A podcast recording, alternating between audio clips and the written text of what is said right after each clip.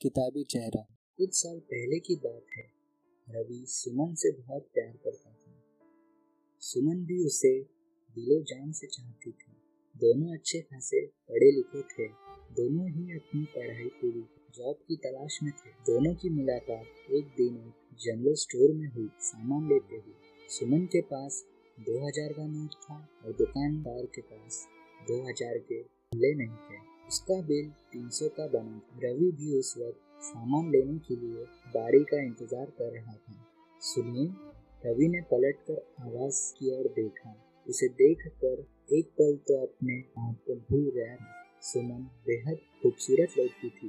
किताबी चेहरा, गुलाबी बड़ी बड़ी आँखें, उस पर उसके काले घने बाल, उसका गोरा रंग मानो जैसे कोई सरा धरती पर उतर आई हो। के पास दो हज़ार के छुटे हैं? जी जी। रवि हड़बड़ाहट में बोला, और उसने जेब से पर्स निकाला और दो हज़ार के खुले दिए। सुमन ने छुट्टे लिए और दो हज़ार का नोट उसके और बढ़ा दिया। रवि ने दो हज़ार का नोट अपने पर्स में रख लिया रवि अपने सामान के लिए पहले ही बिल दे चुका था। सिर्फ़ उसे अपना सामान पैक होने का इंतज़ार था। सुमन ने अपना बिल चुकाया और अपना सामान लेकर आगे बढ़ गई रवि भी अपना सामान ले चुका था, वह भी सुमन के पीछे ही हो लिया। रवि ने उसे रास्ते में टोका।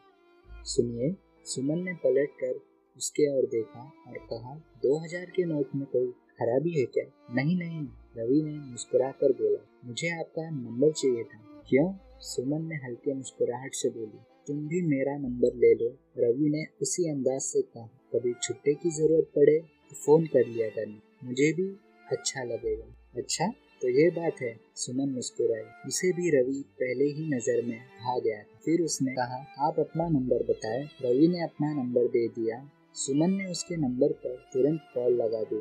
दोनों ने एक दूसरे के नंबर अदला बदली कर ली और दोनों आगे बढ़ गए। तुम कहाँ रहती हो? रवि ने पूछा। Green city colony. मैं भी उसके बाजू वाले कॉलोनी, ग्रेट कैलाश में। आपने पढ़ाई कहाँ तक की है? सुमन ने पूछा। B S C I T पूरी कर चुका हूँ। अब जॉब की तलाश में हूँ। आपके घर में कौन कौन है? सुमन ने पूछा। सिर्फ़ मैं अकेला रहता आगे पीछे कोई नहीं पाँच साल पहले मेरी माँ चल बसी और छह महीने पहले मेरे पिताजी चल बसे।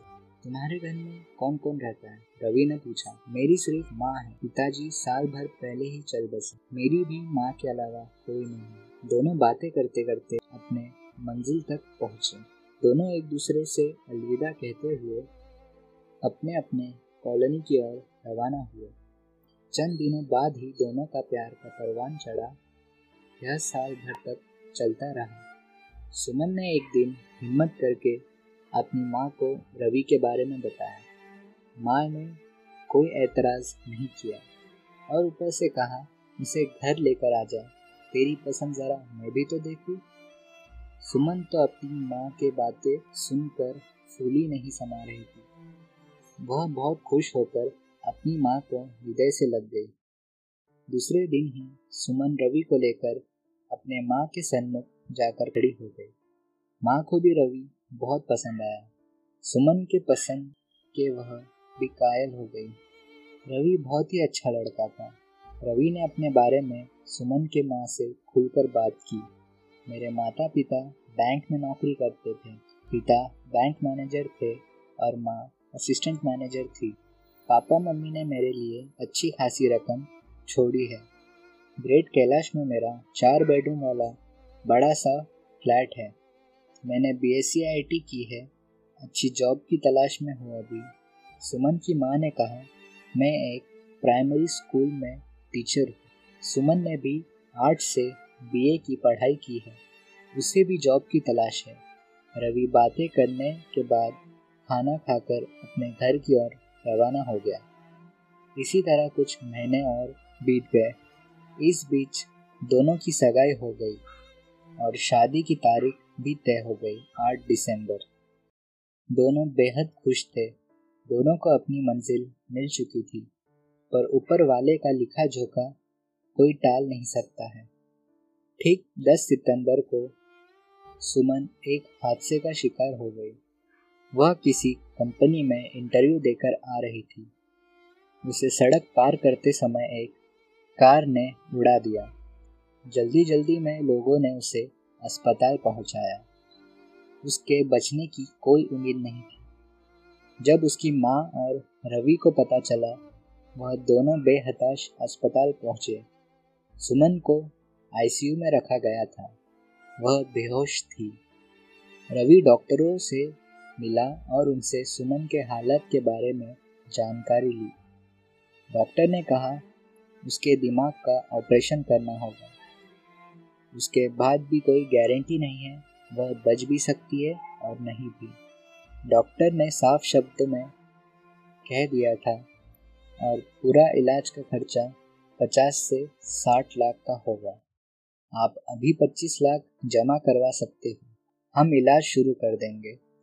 मैं अभी पूरी रकम जमा कर देता हूँ। आप इलाज शुरू कीजिए। मेरी सुमन को कुछ नहीं होना चाहिए। रवि ने तुरंत ही साठ लाख अस्पताल में जमा कर दिया। अस्पताल प्राइवेट था और ऊँचे दर्जे का था। हेड डॉक्टर ने पूछा, आपका इस लड़की से क्या रिश्ता है?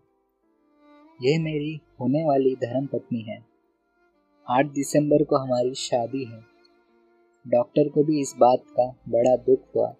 पर उन्होंने ज़्यादा कुछ नहीं कहा। बस इतना कहा, ऊपर वाले पर भरोसा रखो। सुमन के माँ का तो रो रो कर बुरा हाल था। वह अपने होशो आवाज़ में नहीं थी। रवि ने सुमन के माँ को समझाया, सुमन को कुछ नहीं होगा। कुछ ही महीनों में ठीक हो जाएगी। आप बिल्कुल चिंता ना कीजिए। मैं हमेशा सुमन के साथ ही मरते दम तक भी उसका साथ निभाऊँगा। इतना कहते कहते उसकी आँखें भरती चली गई। कुछ देर बाद सुमन की माँ कुछ सोचती हुई बोली, सुमन के इलाज में काफ़ी पैसे खर्च होंगे। बेटा, तुम एक काम करो, मेरा घर किसी तरह बिकवा दो। माँ, ये सब की ज़रूरत नहीं पड़ेगी। मैंने तुरंत ही पूरा इलाज का खर्चा जमा करवा दिया है। तुम दोनों की शादी का क्या होगा? शादी होगी? उसी तारीख पर, इसी अस्पताल के बेड पर रवि ने भरोसा जताया। उसी दिन सुमन का ऑपरेशन पाँच घंटे तक चला। डॉक्टरों को इस ऑपरेशन पर कामयाबी हासिल हुई। सुमन को इस ऑपरेशन से बचा लिया गया। ऑपरेशन के 24 घंटे बाद सुमन को होश आया। अभी भी वह आईसीयू में ही थी। सुमन ने माँ और रवि को देखकर उसकी आँखों में आँसू भर आए माँ, मुझे क्या हुआ था? कुछ नहीं बेटा, माँ बोली। होनी को कोई टाल नहीं सकता तुमने अपने जीवन साथी के रूप में हीरा चुना है। उसके शरीर में काफ़ी चोटें आई थी। उसको पूरा ठीक होने में काफ़ी समय लग सकता था। इसी बीच अस्पताल से इजाज़त लेकर, अस्पताल के बेड पर बहुत ही साधारण तरीके से पंडित जी ने दोनों का विवाह संपन्न किया। रवि ने बेड पर उसकी मांग भर दी। यहाँ के बड़े बुज़ुर्ग डॉक्टरों ने दोनों को लंबा जीवन जीने का आशीर्वाद दिया। इसी तरह छह माह गुजर गए। रवि ने सुमन की तन मन से सेवा की। एक मिनट भी उसे छोड़ना गवारा नहीं समझा। सुमन की माँ भी सुमन को ठीक होता देख और हीरे जैसा दामाद पाकर बहुत खुश थी। छह माह बाद उसे अस्पताल से छुट्टी मिल गई। अब वह पूरी तरह से पहले की तरह ठीक हो चुकी थी। अस्पताल वालों ने उसे लड़की वालों की तरह अस्पताल से विदा किया। सुमन के माँ ने विशेषकर लंबी उम्र जीने का आशीर्वाद दिया और सुमन को रवि के साथ खुशी खुशी विदा किया। एक अच्छा जीवन साथी आपकी पूरी दुनिया बदल सकता है। इसीलिए अपना जीवन साथी सोच समझ कर चुने। Llegar.